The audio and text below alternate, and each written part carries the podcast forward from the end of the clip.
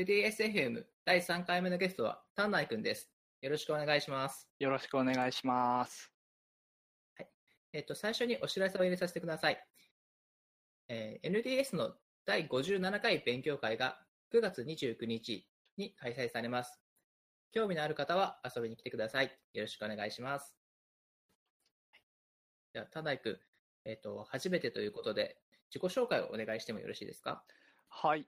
えっ、と、丹内祐樹と言います。クラスメソッド株式会社というところで、えっ、と、ウェブアプリケーションエンジニアとして働いています。で、NDS は長岡の勉強会なので、まあ、東京在住の僕はあんまり行けてないんですけど、何か面白そうな会があった時に、えっ、と、新幹線で長岡に遊びに行って参加しているという感じです。よろしくお願いします。よろしくお願いします。そうですよね。普段は東京だからあんまり参加はできないんですよね。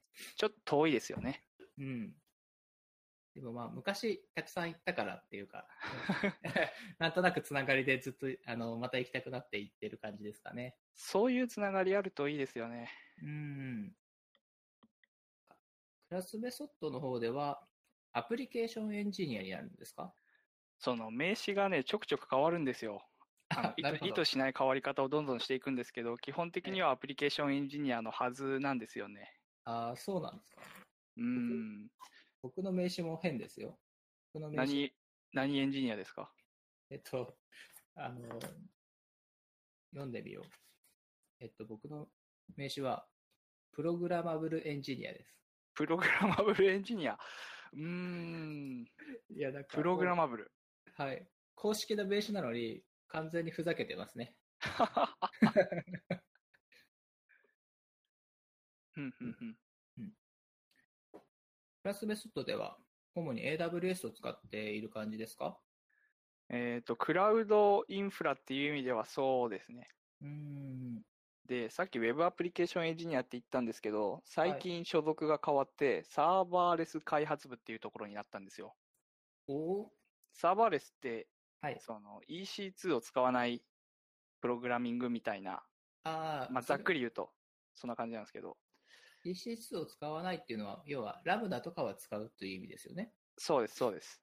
これからやることも変わってくるってことなんですかサーバーレスで作ってくださいみたいな、そはの注文が入るっっていうだけですかね。ただ、それが意外と難しいんですけど、 確かにね、デザインが結構変わってきますよね。うん、だって、サーバー1台動いてればね、うあの動いたような仕組みが。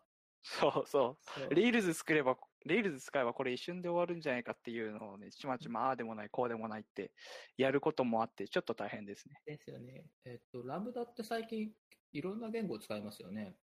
ラベンダは、そうですね、去年までガンガン増えてましたね。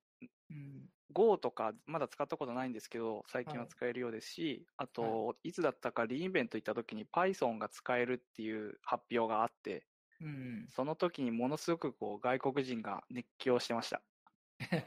うわーって、 Python 人気だよね。人気ですね。いい言語だと思うんですけど、こう、うん二言目には Python みたいな感じだと思うんですよ。AWS SDK も昔から、まあ、ボトですけど、Python すごく充実してましたし、うん。うん。そうだね。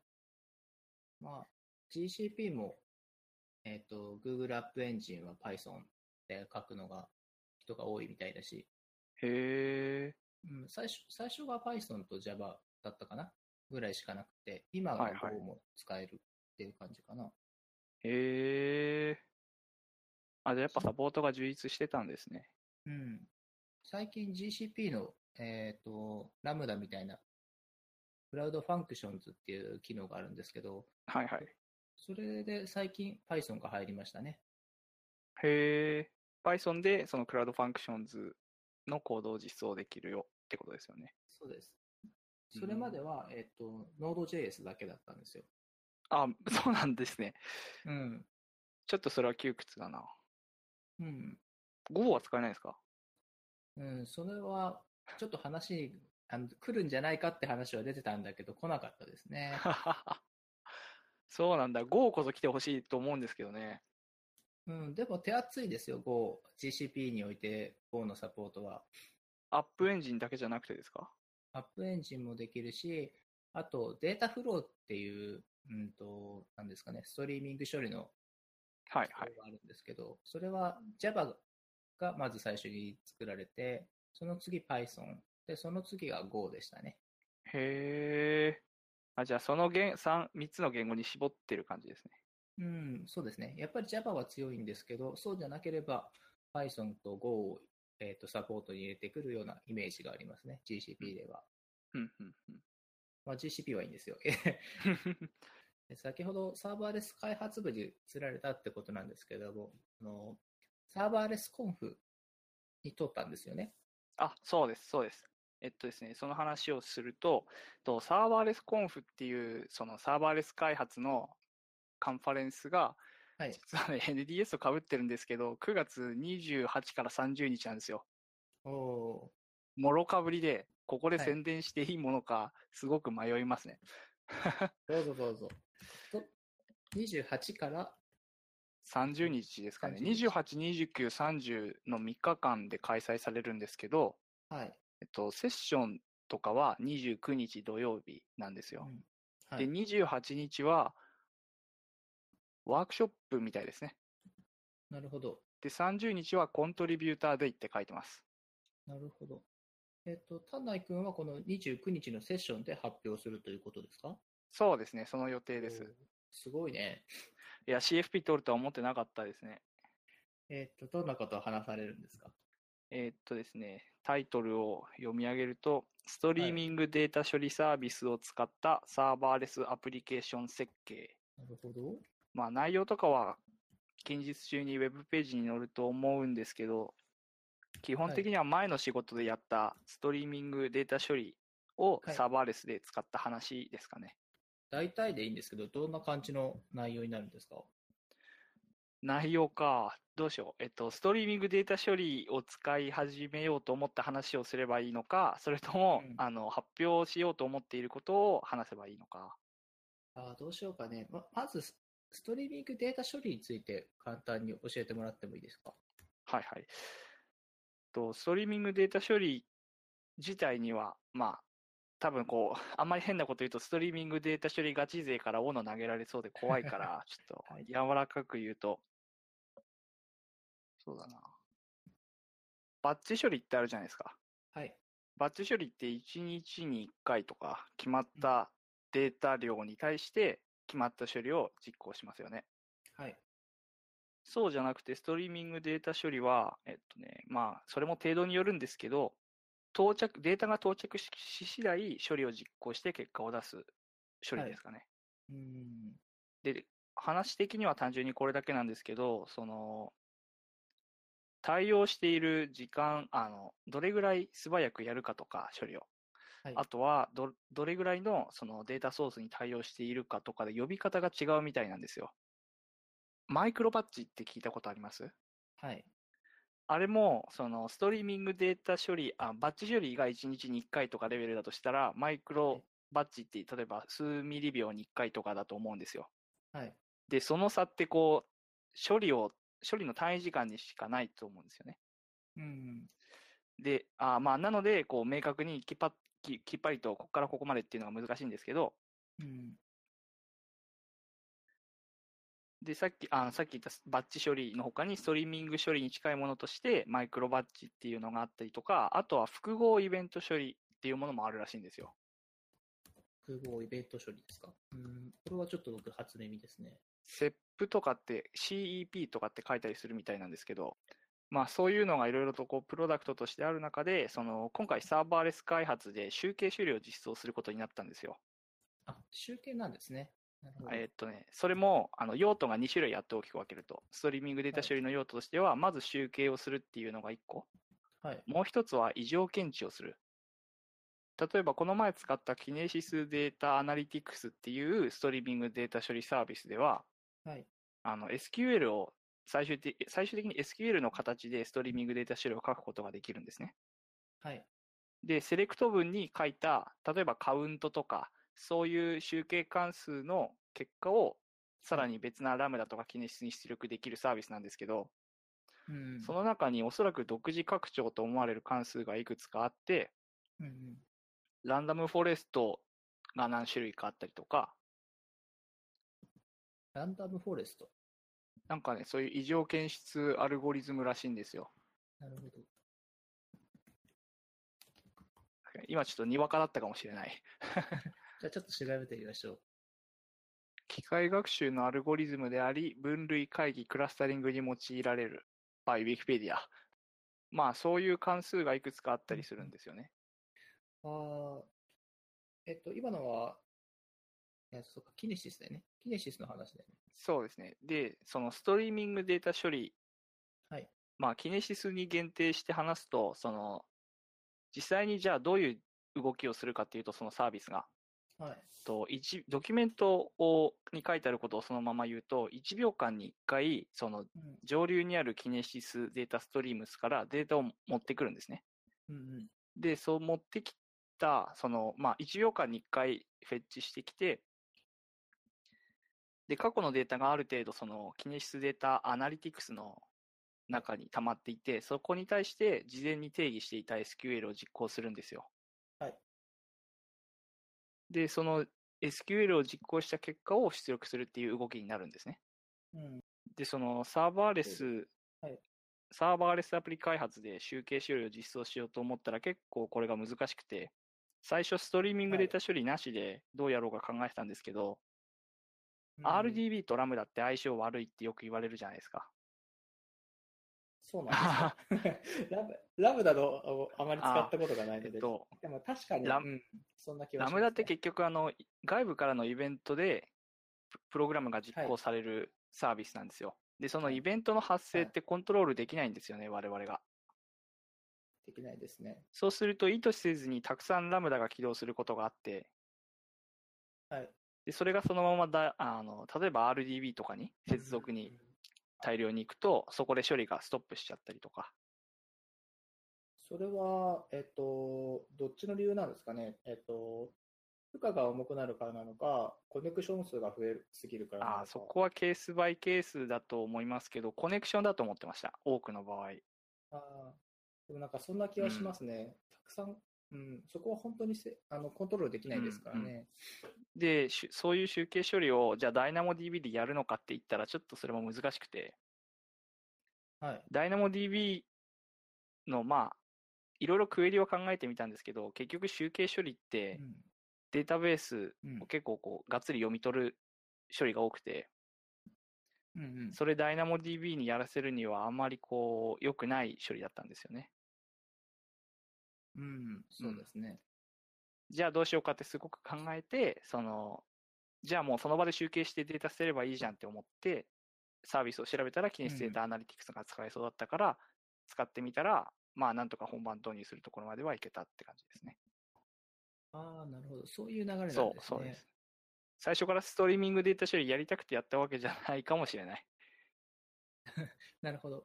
そうすると、その、まあ、集計するためのデータっていうのは、どここ、どこにも保存してはいないわけですかログとか。あ、バックアップっていう形で取ってます。うん送られてきたデータをそのまま S3 には保存してますね。あそうすると、えっと、AWS ってアテナっていう、その、確か S3 を、なんだろう、S3 にあるデータに対してクエリを投げれるサービスがあると思うんですけありど、そっちじゃダメだったんですかうーん。いや、そっちでも良かったかもしれないです。ただうーん、アテナ、例えばね、その、まあ、であれば、アテナに投げるクエリを実行するスケジューラーが必要になりますよね。はい、それはいると思います。で、例えばい、いそうだな、30秒に1回更新したいってなったら、30秒に1回クエリがポンポンポンポン投げられるわけですよね。うん、そうでですね。性能、性能というか、すまあ、データ量、あまあ、負荷試験をきっちりとこはういやってす、確実にこれ30秒で終わりますっていうことを言い切れなかったんですよ、当時。うんで、その場、合にどうなるかっていうと、30秒でクエリが終わらなかった場合、次の30秒のクエリが遅くなるのかな。うんちょっと並列度とかはどれぐらいまで上げられるのかわからないからなんとも言えないんですけど、こ検討事項が多くなるはなと思って、ちょっとやめちゃいました。うんなるほど。結構30秒に1回とか1分に1回とかそういうふうなペースで、えっと集計をしなきゃいけないようなサービスだったんかそうですね。そうです。そうですね、やっぱ確かに今、僕もあまり考えずに喋ってたんですけど、 あのーそういう、うん、ハテナとかってそんな頻繁になが、あのーなんでしょう、クエリを発行するイメージじゃないですね。うんアドホックにデータ分析をするマーケティングの人とかが使うイメージだったんですよね。うん、そうですね、うん僕もそういうイメージです。確かに集計頻度がひあのそんなに高くなければ、それでもいいかなと思ったんですけど、うん頻繁にやるということであれば、難しいですね。で、このストリーミングデータ処理って、あの OSS で、はい例えば、なんだっけ、スパークストリーミングってあるみたいなんですよね。なるほど。で、そういうサービスを使えば、もちろんそのキネシスデータアナリティクスっていうブラックボックスを使わなくても実現できそうな気はするんですけど、スパークを動かすために EC2 たくさん立てなきゃダメらしいじゃないですか。うん、僕も走らせたことがないので、ちょっと経験がないんで何とも言えないんですけど、難しそうなイメージはありますね。で、あとはサーバーレスでお願いしますって言われてるのに、分析用の Hadoop のクラスターを立てるのか EC2 でって。なるほど。で、そうするとやっぱフルマネージドサービスの方が楽というか始めやすいのかなって思いました。うん、そうですね。まあ、何にしても、フルマネージドでああってほしいね。そう、そこなんですよ。ね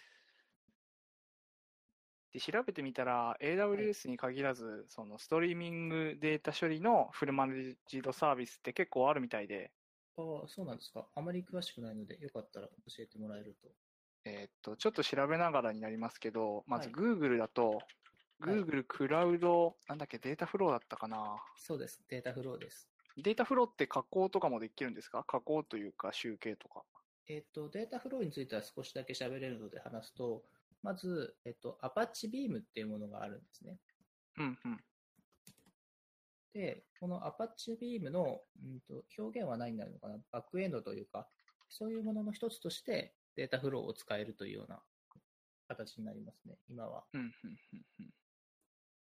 で、Apache Beam の説明をするとまたちょっと長く、長くなるというか、僕は詳しく話せないんですけど、まさにそういうスストリーミングデータなどを処理するための機構ですね。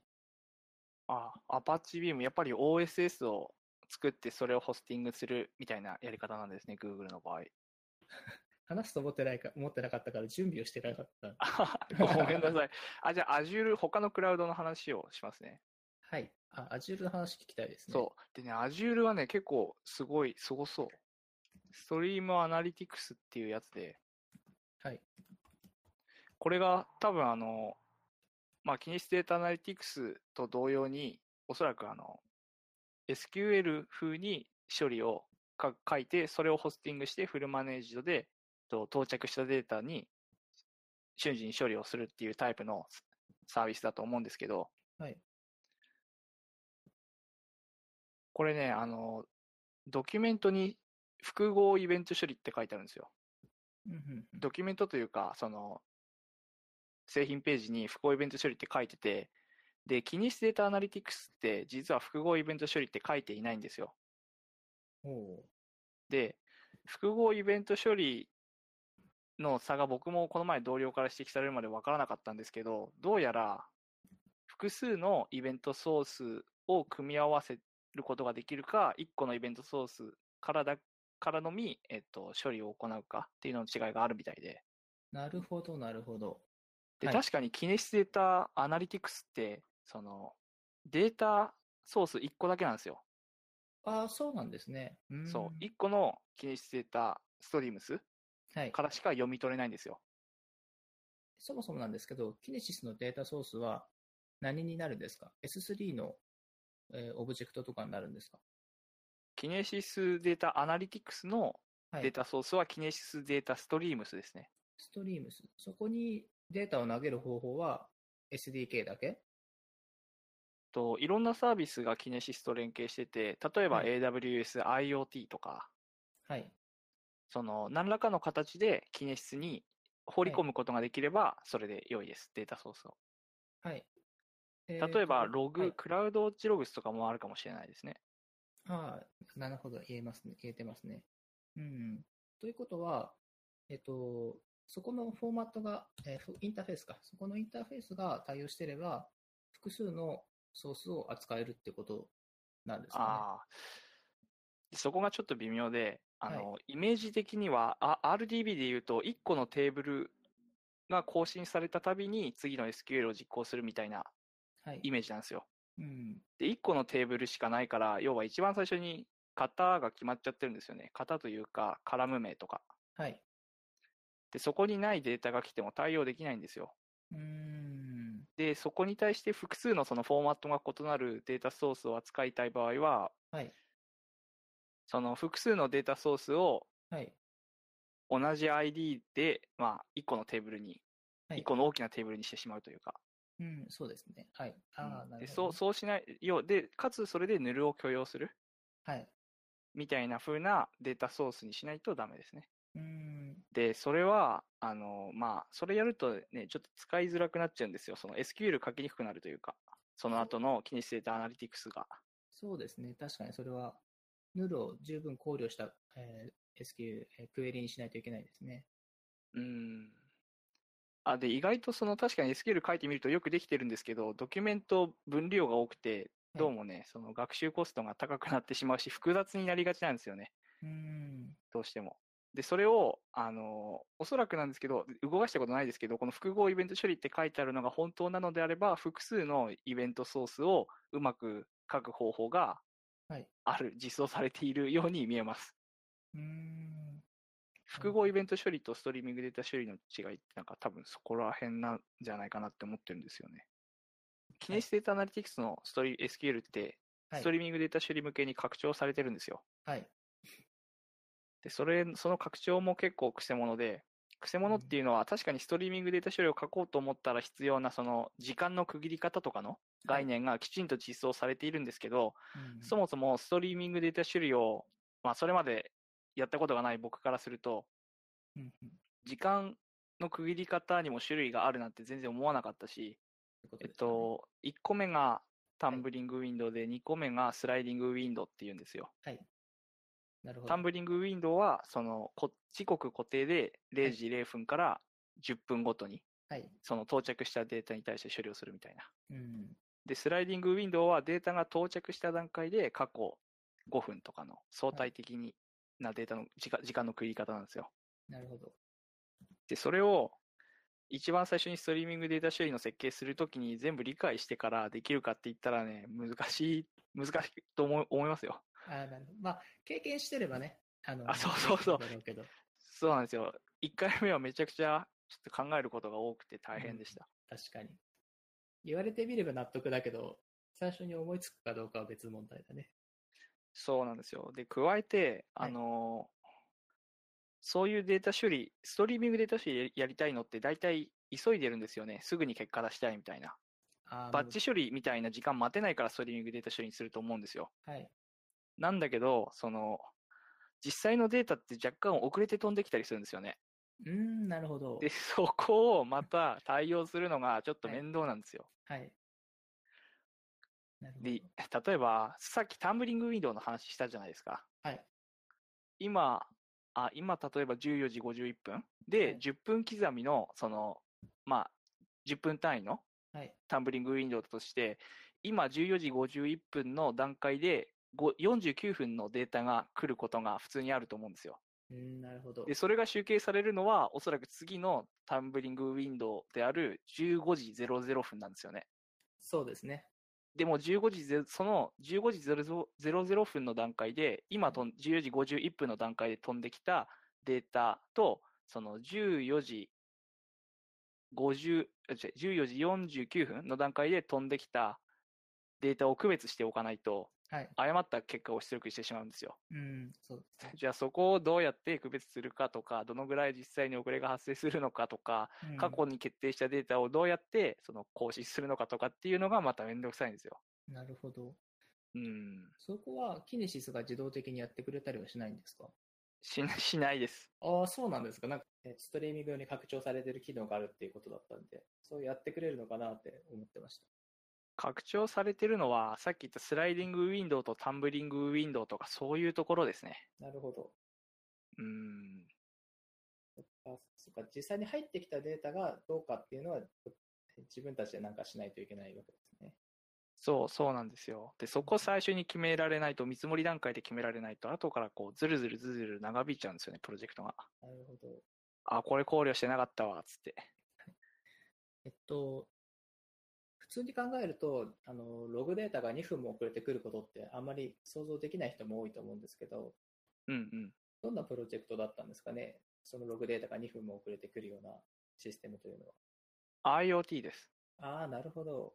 ということは、いろんな、えー無数の端末が、まあ、いろんな場所に散らばっていて、ネットワーク経路もバラバラで、場合によってはそそうれぐらい遅れてくるっていう。そうです。なるほどね。でも、ふと思ったんだけど、その端末自体がちゃんと時間合ってるかどうかっては、それは関係ないのかないや、全くその通りですよ ね。あ、で、あ、そうなんですよ。ほん、あの、三つ目の時間がそれか。そうですそねのサーバーに到達した時間なのか、処理を開始した時間なのか、うんデバイスがこの時間って言い張ってる時間なのかで すよね。うん、難しいね、それは。難しいです。うん。その時間の扱い方がね、ストリーミングデータ処理めちゃくちゃ大変で。うんうん確かに必ず正しいデータだけを扱うようなサービスもあるだろうけど、そうじゃない分野もいくつかあるよね、きっと。ああります、あります。うん、で、そこは気にするデータアナリティクス制限がかなり厳しくて、はい。そのサーバー側の、サーバー側というか、キネシスデータアナリティクス内部の時間しか使えないんですよ。基本的にはうん。なるほど。そっか。うんなんかそうですね使い、あーどちらにしよう、SQL でそれを処理しようとも、それを処理しようと思ったら難しそうですしね。なんかね、ドキュメントにはモノトニックな値しか扱えないって書いてあるんですよ。なるほど。モノトニックっていうのは単調増加あるいは単調減少を指すんですって。うーん。で、あの、それをササーバーの時間は、要ははい自身の時間は確実に進んでいることがわかると思うんですけど、はい。さっきも言ったようにセンサーの時間って遅れて飛んできたりするから前後する可能性があるんですよね、どうやっても。うんうんあとデバイスの時間が狂ったりして。ありますねで、。そうすると単調増加ではないケースが発生するんですよ。なるほどね。その時の動作が定義されていないってドキュメントに書いてあるので、うんうんめちゃくちゃ怖い。確かに。あ、そうだね。何かしら検出する仕組みを入れるか、えっ、と、まあ、いろ、まあ、いろいろあるのかな。システムによって考えることが増えそうですね。そう、サマータイムとか、、まあ、サマータイムはね、話し始めたら、ちょっとキレがない。ちなみにサマータイム導入は賛成派ですか反対派ですか賛成派の人いるんですかこの NDSFM 聞いてる人に。いや、どうですかねいるんじゃないですかね。それだけでもう仕事が一気にデスマーチ化しますよ。うん。ほんとタイムゾーンのね、サポートだけ入れればいいっていうような仕組みだったらいいんだろうけど、まあ、いろんなシステムがありますからね。うん。やっぱ今回で思い知ったのは、データベースは UTC 一択だなって。うん、それは思いますね。うん。なんか、うちも基本的に UTC 使ってるんですけど、はい。レポートは必ず、必ずというか、レポートは JST なんですよね。はあ、はあはあ、いろんな会社さんと、えっと、連携してるので、レポートなどを出す機会が多いんですけども、はい。その時に、あの、結構嫌な感じになりますね。 うーん。例えばなんですけど、ビッグクエリって、テーブルをデイリーパーティションで設定することができるんですよ。あれですよね、その、リミットが効かない問題とかそこら辺ですよね。あ、いや、それは違うあの、なんだっけ。んあ、あ、どうぞ、すいません。うん続けてください。ビッグクエリは、クエリを引いた、で対象になったデータの量に応じて料金が決まるんですけど、はい、はい。えっと、テーブルパーティションを設定しておくと、あのそのクエリを引く範囲をパーティションに区で、えー区切ることができるんですよ。うん、うん、うん。はい、はい、はい。つまり1日のデータが、えっと、1ギガあったら、30日分のデータは30ギガ、えークエリのた、クエリの対象になるんですけど、デイリはーいパーティションを切ってやると、まあ、その日だけのうん、うん。 2日目と3日目だけのデータっていうのを取れるんですよね。はい。そういうふうなこと用途に、えーテーブルパーティションというものがあって、そう、そう、それが UTC なんですよ。ほうほうほうほだけど、JST に直すと、プラス9時間で、えー考えなきゃいけないから、2日分のデータを取らないといけないんですよ。パーティションが2つに分かれちゃうので。ああ、はいはい、そうですね。そう、だから、えっと、そうですさっきの話で言うと、1ギガ分のデータを、えっと、調べればいいはずなんだけど、どうしても2日分のデータを見なきゃいけなくなってしまううんうんと。うん。 2倍お金がかかるでかい。と。 そうなんですよ。まあ、そんな高くないんでいいんですけど、ちょっと嫌だなぁといつも思う、えっと、ものですね。嫌だし、めんどくさいですよね。うん。考えるのもめんどくさいし、クエリも少し複雑になるし。うん。ということで、サマータイム反対。ですね。といえば、大体サーバーレスの話をざっくりしてきたんですけど、サーバーレスコンフでは、サーバーレスのアプリのメリットやデメリット、設計や開発について話されるんですね。ストリーミングデータ処理と合わせて話すと思います。あ、まとまりましたあね。まとまったね。素晴らしい。ありがとうございまいえいえす。もう資料は全部作ってあるんですかこれから着手ですよ。え CFP の取りましたよって連絡来たの、一昨日だか昨日ぐらいなんで、ー、おあ、本当最近なんだね。おめでとうございます。ありがとうございます。場所はどこですかベインカンファレンスは、えっと、スターライズタワー、東京タワーメディアセンター内って書いてますね。おー、すごいね。東京タワーでやんのこれ。えー、東京タワーにこんな施設があるのを知らなかった。AWS については、まだ話し足りないこととかありますかいや、もうだいぶ話してすっきりしたんで特にない です。そう。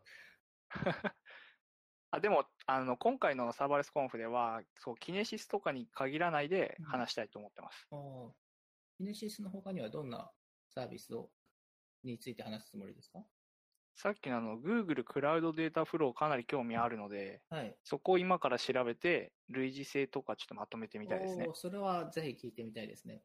僕もうんデータフローをちょっと調べて知ってるぐらいの、えっと、知識しかないんで、がっつり使ったっていう感じじゃないんですよね。うんうん。なので、もし何かうまくまとまった情報があれば、ぜひ読んでみたいです。頑張ります。は。い、頑張ってください。はい。じゃあ AWS の話はこれぐらいにして、もうちょっと違う話もしましょうか。ボードゲームかないいですね。ボードゲーム、会社にボードゲーム部っていうのがあるんですよ。はい。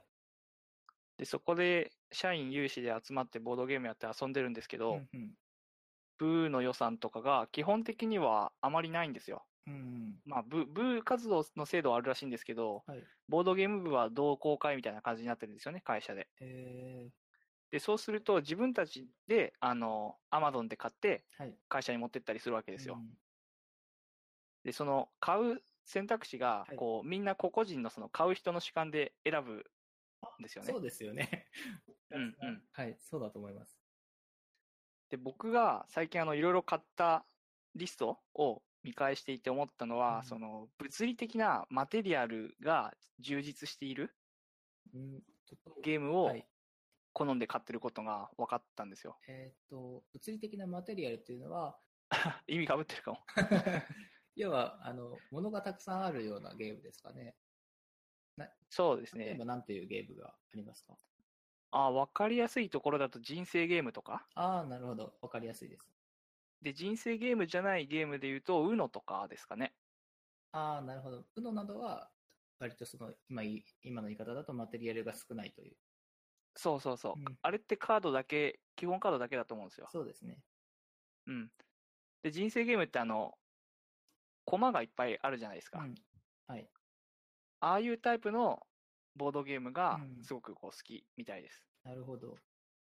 で、そのコマが、あの、いいゲーム、ボードゲームになればなるほど、はい。リッチになっていくん ですよ。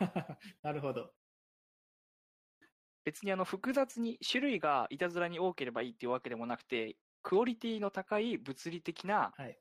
部品とかトークンとか、金属の何かコインとうんうんうかん、そういうのがあると、すごくこう、購買意欲をそそられるというか、いいですね。なんかそのバーチャルゲームにはない要素ですよね。そう、そうなんですよ。ゲームやってる中で、こう、ルール上、はいあの部品とか、あのカード、あのトークン、今すごく欲しいっていう時あるじゃないですか。はい。あの、トランプとかだと、こう、この番号があれば全部揃うのに、みたいなうん。ありますね。で、その時に、その物理的なはい。コマうん。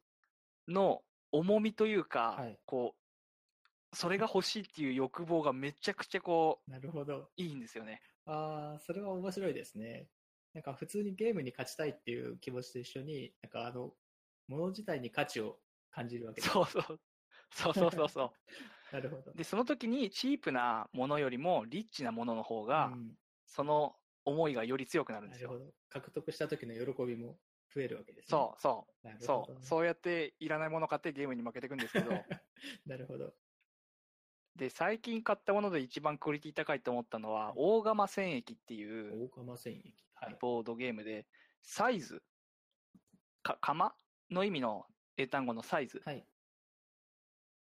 ていうボードゲームなんですけど、うん日本語だと大釜戦役って訳されてて、おー、なるほど。変な名前だね。あ、そう、そうなんですよ。この大釜戦役って、はいあのー世界観的にうはん戦争と農業がほぼ同じぐらい大事にされている世界なんですなね。るほど。はい。で、大体こう戦争する人たちは、こう農業とか見向きもしないようなゲームが多いんですけど、はい。その、どういうことかっていうと、戦、あの、農業をしている人たちの邪魔をしないように戦争する必要があるみたいな。邪魔をしないんですね。逆に言えば、そそのの、相手の農業を邪魔したりはしないんですかし、しないですあ。あ、そうなんだ。へく国とか勢力、戦闘集団え。を、はい。とは別に、その農民っていう勢力がいるみたいな感じでうすー。ん。実際にはその戦闘集力に、戦闘集団に属しているんですけど、はい敵の農民でも、いそのこっちの戦闘集団の都合でどかすと、はいペナルティを受けます。へえ。不思議だね。大体その、そあの、よくある、なんだろうな。名前忘れてしまった。えっと、エイジオブエンパイアとか、う。はあいのはい。テレビゲームではあり、テレビゲームっていうか、あの、PC ゲームでありますけど、ああいうものは、農民みたいな、その、なんですかね、作物育てたり、木を切ったりして、建物を作って、文明を発達させていって、発達したらうんうん戦争を始めるみたいなスタンスですけど、うんうそれとはちょっと違うんですね。えっと、あ、半分合ってるかもしれない。うんその資材を調達するのに農民は不可欠なんですよ。はい。で、その農民をいろんなところにこう自分も味方も展開して、その、すごくこう、リッチなマテリアル である鉱山、はい。まあ、き金属とか木とか、うんあと泥だかレンガだったかな、を獲得するわけなんですけうん。ど、はい。そこでの、あの、自分のその何かこう、ユニットというのか、はいそれを動かして、その相手と戦争をするときに、うんその農民が近くにいると、うん。勝利点がだいぶ減っちゃうんです、減るペナルティを受けるんですよ。うーん。それは、うん。まあ、そういうルールだということ。そういう、そういうルールでなするほ。どだから相手がこう戦争しにくいように農民を配置するとか、ああ、じゃあ基本的に、あの、世界観として、農民に悪いことしちゃいけないっていうような世界観があるんですかね。そう、そうです、えーそうです面。白いね。で、そのマテリアルがめちゃくちゃいいんですうー。よん。これは、やっぱりこう、物理的なボードゲームにしかない良さだなって思いました。なるほど。マテリアが、マテリアルがいいっていうのは、えっとね、デフォルトのはいパッケージだと、はい。木のコマとかなんですよ。すごくチープなんですよう。んで、これは対応する拡張が出てて、はい、なるほトーど。クンだけが数千円で売ってるんですよ。すごいね。面白い。 でも、それももう問答無用でパチパチパチって買っていきます よね。なるほど。えっと、じゃあ、なるほど。ここに出ているような、はいえっと、種類なんだけど、もっとかっこいいのがいっぱい売ってるわけですね。そう。なるほどそうですそうですそれをコインとかもデフォルトのあのはい、最初の、最小限のパッケージだと、ボール紙なんですうよ。ん、で、安っぽいんですよなるね。ほど。はい。で、コインはがい2、3000円だったかな、で売ってるんですよ、コインセットがは。い。もうそれも買 って、こう、テーブルの上に置いてやると、すめちゃくちゃ面白いです。やばいね。それはちょっ と、それなんか集めてみたい感じがした。面白そう。コレクショうんン、コレクションですコレね。だね。うん。うん、面白そうですね。そそういう楽しみがあるって気づきまなした。るほどね。それは今、初めてそう言われてにあの、意識しましたね。なるほど。確かにね、触っ、なんていうか、ボードゲームって実際に触るところの良さがあるから、その部品が変わるだけで、確かにね、感じ方も変わるよね。うん。うん。なるほどね。うちの会社というか、兄弟会社なんですけども、はここい。にもボードゲーム部があるので、おはいお今、度提案してみようかなと思います。ボードゲーム沼に。はい。そんなになんか熱中してるわけじゃないんだけど、僕は。ただ、面白そうだなとやってるの見ると。今なんかね、ぷわーんと音が聞こえた。すいません。幹線道路がね、うん近くて。何の音トラックですよ、トラッえク。ー、あんな感じの音がする。両国のあの、隅田川沿いうに、ん。あの、でっかい道路があって、はいでっかいってわけでもないんですけど、直線なんですよ。うん。それで夜寝てる時とかに、こう、バイクとかトラックがすごい勢いで疾走していって、それでちょっと目が覚めるみたいな。なるほど。結構あるんですね。都内に住むべきではないみたいな声よく聞きますけど、はいこれはね、本当そうだなって思います。そうですね。今は住んでいるところは言ってもいいのかないいですよ。ギークハウスっていうシェアハウスに住んでまなす。るほど。シェアハウスはどうなんですかシェアハウス、僕、15歳の時からずっとシェアハウスなんですよ。振り返ってみると。すごいね。15歳。最初は何ですか高専っていう、あのー工業高等専門学校にはい。の学生寮が最初ですね。おーじゃあ量が最初のシェアハウスっていう表現なわけですね。ああー、そっか。それで言うと、あ、すいません。厳密には違うかもしれないですね。集団生活と言えばいいのか。 うん。うん、まあでも、そうだね。集団生活は15歳からずっとってことだね。そうですね。そう長でいすねね。はい。で、今も。で、高専はでいずっと学生寮行って、はいで、大学行って、うん学生寮半分、うん。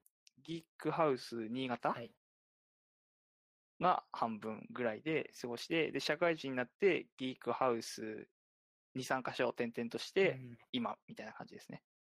そっか。あ、でね、一度だけね、ギークハウス恵比寿っていうところに住んでたことがあって、めちゃくちゃ立地良かったんですけど、不動産トラブルで亡くなったんですよ。すごいね。うん。で、亡くなるときに、はい。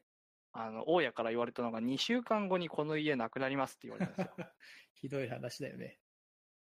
で、その当時、全然こう、不動産契約とかし一人でしたことなくて、はい。あシェアハウスばっかりだったから、うんめちゃくちゃ焦って、2週間で家探す、せんのかってすごい不安になって、会社の人に聞きまくって、はいなんとか乗り切ったんですけど、うんその後ね、一人暮らし始めてみたら、はいすごく寂しくて、半年ぐらいでやめました。また、ギークハウスってちょっと毛色が違うよね。あの、なんだろうな。似たような人が集まるっていうのは面白い要素だよね。コンセプト型シェアハウスって言われてるらしいですあねそ。うかそうか、そうだね。やっぱコンセプトがあった方がいいような気がする。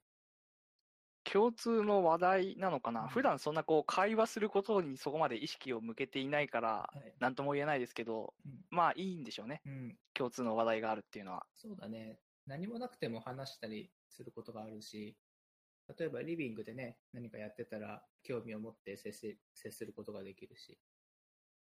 うーん。もしかしたらそういうの、うん。そういういい効果があったのかもしれなうい。ん。いいと思う。なんか、そうだね。そうじゃないシェアハウスの人ってあんまりリビング使わないっていう人、なんだろう。部屋もあるみたいだし。へえ。他の住人に会うのがストレスがた高いっていう。それは共同生活を送るべきではないまあね、ですよね。そう、でも、合うか合わないかはあるき絶対あるから、人によって。まあそうですね。うん。そこが、なんだろう、入った後にね、合わないなと思ったら、リビングであー寄り使わないよね、きっとね。ううん。んそれは確かに。今まで、なんだろう、暮らしてみたシェアハウスの中で、一番良かったなってどこですかうーん。まあやっぱ新潟がほぼ1位、2位に入りますね。えー、なんで不動産トラブルのリスクがなかったから。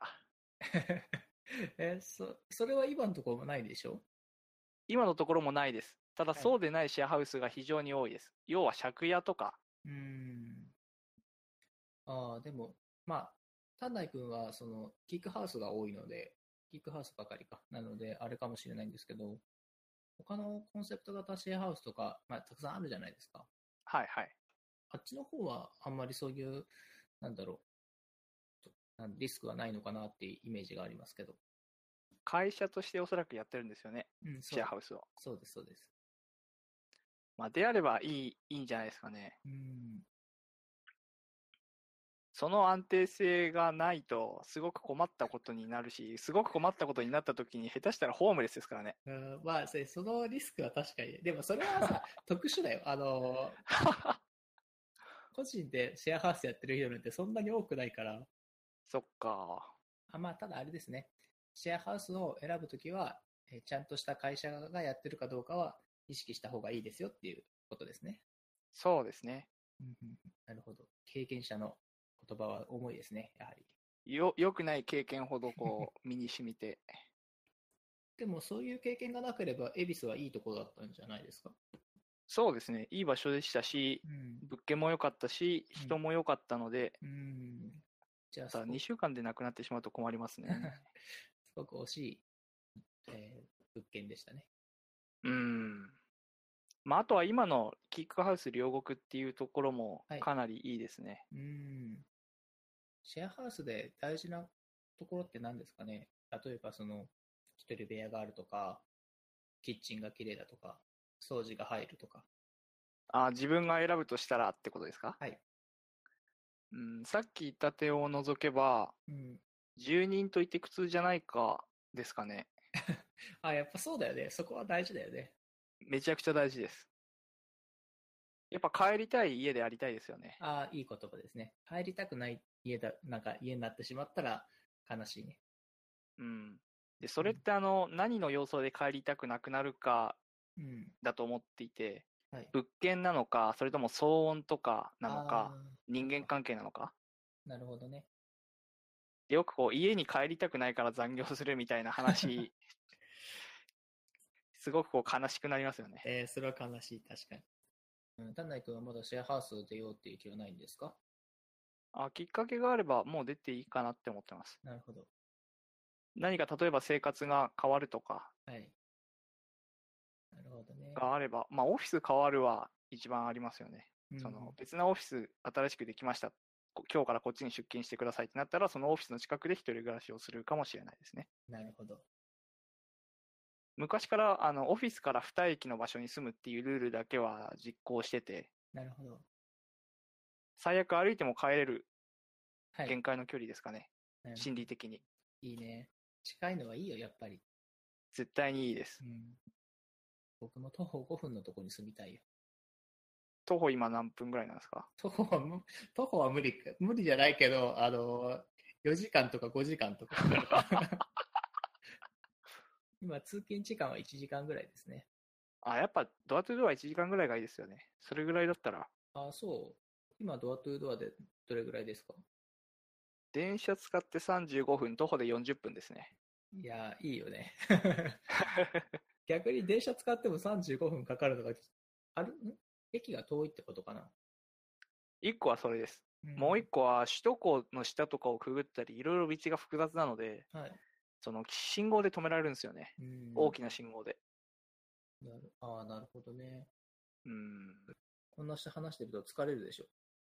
結構疲れますね。あとね、言葉がスラスラ出てこない。そうそう。なんか ね、絶対これ後から聞き返すと、あーとかうーとか言いまくってて耳を塞ぎたくなるんですよ。例えば、ビデオ会議してる時とか、うん。そういう日常シーンでも、うん。スッと言葉が出てくるって大事だと思うんですよね。相手にストレスを与えないというか。うん、そうだね。ビデオ会議ってストレス高いよね。最近、その、お客様と電話会議をすることが多いんですけど、その、どこの会社とかに限らず、ズームを指定されるケースが増えてる気がします。おーあ、じゃあ、ズームをけ使ったことがあるってことですね。あります、あります。どう、かなり機能が充実してて、うん、い。いいのと、あとは、多分、Google ハングアウトよりもう、んその、社外の人にが参加しやすいんじゃないですかね。権限の設定とかが特にないから。ああ、そうなんだ。なるほど。その、Google Hangout って、はい。 G Suite、今 Google Meet っていうんだっけかな。うん、あの、課金の方法が、確か組織に属する人ベースなんですよね。あの、Google 系の G Suite とかそういうツツールって。あー Google Meet で、Zoom って、あの、ちょっとしか調べてないんですけど、はいオンラインミーティングの部屋単位での課金みたいなんですよね。あー Google にそういう課金があるようなミーティングシステムがあったことを知らなかったです。あ、えっとね、Meet 自体はおそらく Google Hangout とかは、うんあの無料で使えると思うんですけど、それを G Suite で連携すると、うんあの、権限とかをちゃんと設定できるみたいなんですよね。なるほどね。そうか確かにそうですね。課金回りが発生するとめんどくさいので、そういうサービスの方がいいですね。で、最後にキーボードの話しましょうよ。これ僕好きな話キ題がーボードか。いや、書いといたらなんですけど、あんまりね、これだって話せるものがね、あるか自信ないんですよね。エルゴドックスああ、そうですね。エルゴドックスっていう、その分離型キーボードを使ってるんですよ。家でも会社でも。を使ってるんですね。分離型の方、あ、そうですね。分離型ですね。もともと MacBook のうん。キーボードを使ってたんですけど、はい。あれってあの、肩がね、こう内側に入るというか、背中が丸くなっちゃうんですよ。うん、はい。で、その状態で夕方まで作業をしてると、うん。ななんていうのかな、背中が痛くなるわかりますね。ですよね、僕の場合はう。ん。で、それをエルゴドックス使うと、エルゴドックスってあの左右でキーボードが完全に分かれてるんですよ。うん。線でつながってるだけで。はいだから、こう、それを広げて、あの、肩幅に広げておくことができて、うん。で、それが勝手に、こう、僕にとっては、いい姿勢に、疲れにくい姿勢になってくれるっていう感じですね。うん。で、このエルゴドックスっていうキーボードは、もともとオープンソースハードウェアっていうのかな。はいそういう文化の、まあ、ハードウェアで、そうですねと。 GitHub でもありましたよね。確かね。公開されてませんでしたっけ。あ、電子回路とか、そういう話ですかうん、設計図かな。へえ、あ、GitHub で公開されてるのか。それは知らなかったな。エルゴドックスではないんですけど、あの、軽くその調べてたら、なんだっけプランクかなっていうのはあったような気がしたんでね。へえ、プランク。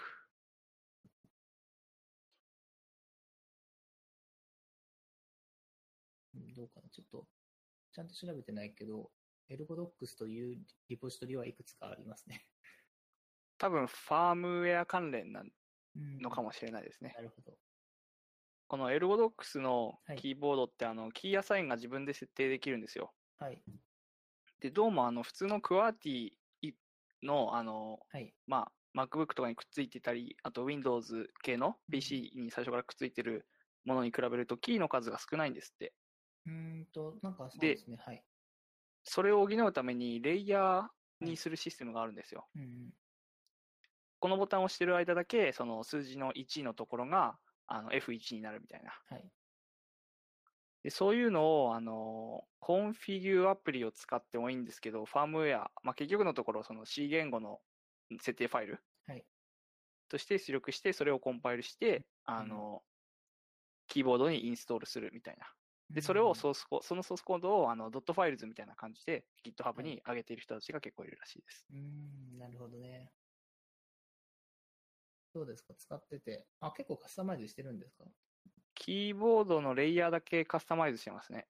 うーん。あの、ハード、うんとね、それもコツがあるんですけど、基本的には針で、どこうかんちっこいボタンをポチって押して、書き込み可能な状態にしてから書き込むんですけど、はい。キーボードをいろいろいじくってると、そういうのめんどくさくなってくるんですよ。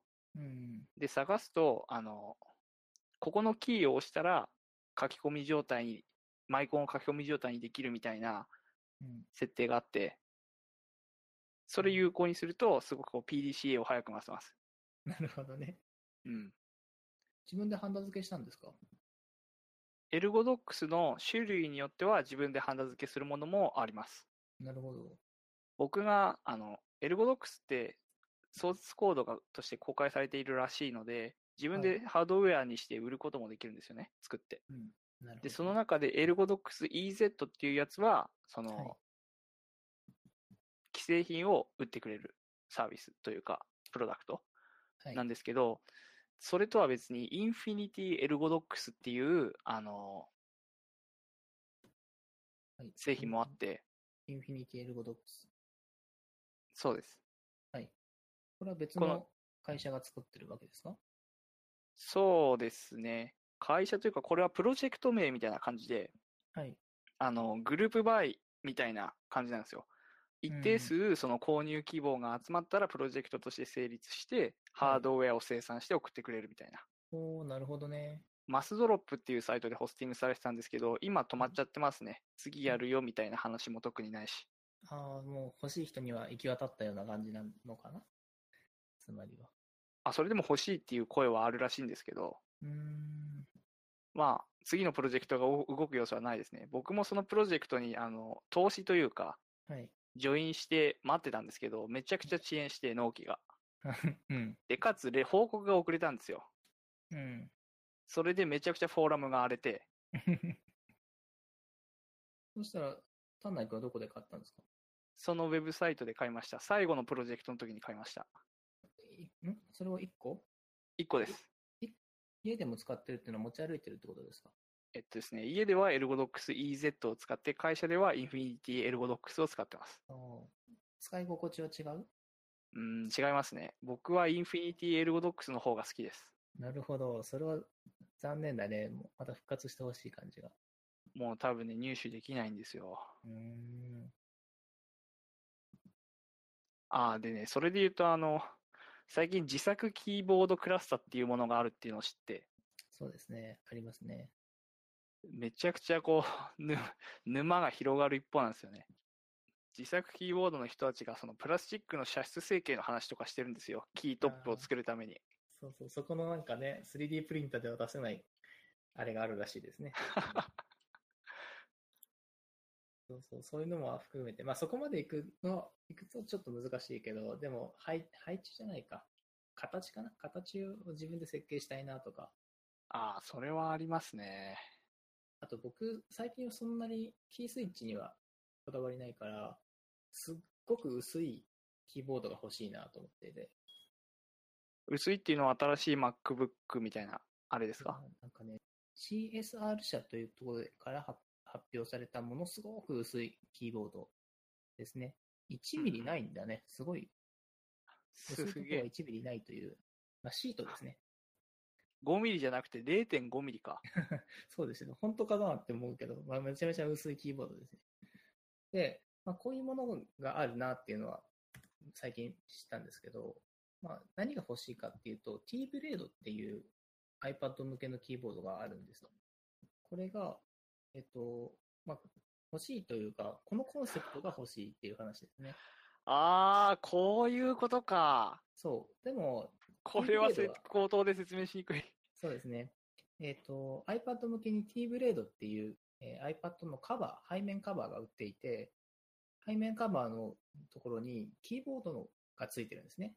普通の、えー iPad とか iPhone 用のキーボードって、どこかに広げて、あ iPad や iPhone をどこかに立てかけて、き普通にキーボードを叩くように打つ。あるいは、まあ、コントローラーみたいに、ゲームのコントローラーみたいにして使うものだと思うんですけど、そうじゃなくて、例えば iPad であったら、もう持ってる体勢は決まってるわけだから、その空いてる指であのキーを入力したいと思っていて、それをするためには裏に入力システムがあればいいわけですよね。まあ、そうですね。で、それを実現しているのが T ブレイドっていう製品が出てる、出てたのかな、えーあるんですけど、まあ、厚すぎる、でかすぎるっていうのがあって、そうじゃなくて、もう貼り付けるぐらいな感じで、これが実現できたらいいなと思ってるわああ、それは確かにけうん。良さそう。そうなんですよ。これがやりたくて、なかなかマニアックですね。うんまあ、電車に乗ってる時間長いし、電車はすごく混んでるから、キーボードを広げるスペースはない。っていう考えると、あと空いてるところが背面ぐらいしかなくて、うぜんひ。とも背面を使って、電車の中でもプログラミングを書きたいという要求おがあるわけですおー、これでプログラム書くのかは。いトレーニングいりますね。でもそのレベルで欲しいんですよね。あったらいいな、確かに。iPad12.9 インチのやつ持ってるんですけど、プロ。あれはすごいよ。何に使うんだろうと思うもん。本当ですよね。いやー仕事では使うんですかそれはね、使わないんですよ。使えないと言った方がいいのかな。ISMS 的に会社の内容を、その、許可されていない iPad 端末に保存することが、だよね。そうするともったいないよね。あれこそ、なんかその、いろんなところに持って行って、ミーティングしたりとか、話し合ったりするのに、すごくぴったりな端末だと思うんだよね。 いや、それイメージして買ったはずなんですけどね。使えない、え、使えないのはでも分かってたんでしょいや、分かってなかったですね。あ、そうなんだ。それは残念だね。普通にいいだろうと思ってたんですけど、はい。ダメでしたね、確認したら。なるほど。まあ、正しいっちゃ正しいですが、残念ですね。せっかく12インチなのに。あ、でも最近あの、なんだっけ、ACM っていうはいところに入会したんですよ。アソシエーション・オブ・コンピューター・コンピューティング・マシナリー。アメリカの計算機科学会みたいなところなんですけど、はい年間200ドルか100ドルかかるんですよね。で、そこに入ると特典でオライリーサファリっていうサービスを無料で使えるようになるんですよ。うーん、はいで、。このオライリーサファリが iPad アプリもあるんですけど、そのうん英語版のオライリーが読み放題、見放題になるんですよね。おお見放題っていうのは動画もあるんですよ。ーどう、うーん、あ、そっか、見放題、見放題、あ、そういう意味ね。動画もあるんですね。へえ。そうそうそう。動画見放題、オライリーの英語の本読み放題みたいな。なるほど。動画っていうのはどういう動画があるんですか動画は、その、ハンズオン、あ、ベンダー系のものが多いかもしれないです。デブ、例えば DevOps とか、うーんあと、は何かマネジメントコンソールの操作をするような、そのうん製品とか。うーん、あ、でもいっぱいある、あるみたいですよ。なるほど。で、それを見るために iPad がはい。結構良い。ですかねうーん。いいね。確かにそういう、なんだろう、ちゃんとコンテンツがあれば、見るだけでも十分な価値があるね。そう、コンテンツですね。そう。えっと、ACM っていくらって言ってましたっけえっと、コースがあって100ドル、99ドルのコースと、199ドルだったかなの2つのコースがあるんですよ。はいはい。で、99ドルの方は、あのーまあ、基本的な雑誌とかへのアクセスと、あとは、オライリサファリうん。うん。の、えっと、権利がもらえるんですよ。はい。で、199ドルの方になると、うん。 ACM デジタルライブラリっていうサービスへのアクセス権が付与されるんですよ。うんうん。で、このデジタルライブラリっていうのが、たそのコンピューター関係の論文とか、あと雑誌の切り抜きみたいなやつをたくさん検索して読めるっていうサービスなんですね。なるほど。で、どうせならちょっとそういうのも見てみたいなと思って、そうんの199ドルの方にしました。ああ。こういうのって会社で取ってもらえないんですかうーんと、言えば通ったかもしれないですけど、気がついたら決済しちゃってたんで、 なるほど。欲しいと思ったらその場で買っちゃうのがね、すごく良くない癖だと思うんですけど、オライリーサファリだけであれば99ドルの方がいいです。うん。オライリーサファリをその ACM 経由せずに使おうと思うと、はい確かね、月間30ドルぐらいだったかな、したと思うんですよ。まあ、僕が見た時は確か ACM の方が安くて、はい。で、CM 経由でって感じですね。で、デジタルライブラリも見たかったって感じか。こんなところですかね。NDSFM ではゲストスピーカーを募集しています。NDSFM で話してもいいよという方は、ぜひご一報ください。また、お便りも募集しています。Twitter のハッシュタグ、NDSFM、または Discord サーバーにアクセスしてコメントをください。お待ちしております。はい。えーということで、本日は、丹内くんでした。どうもありがとうございました。ありがとうございました。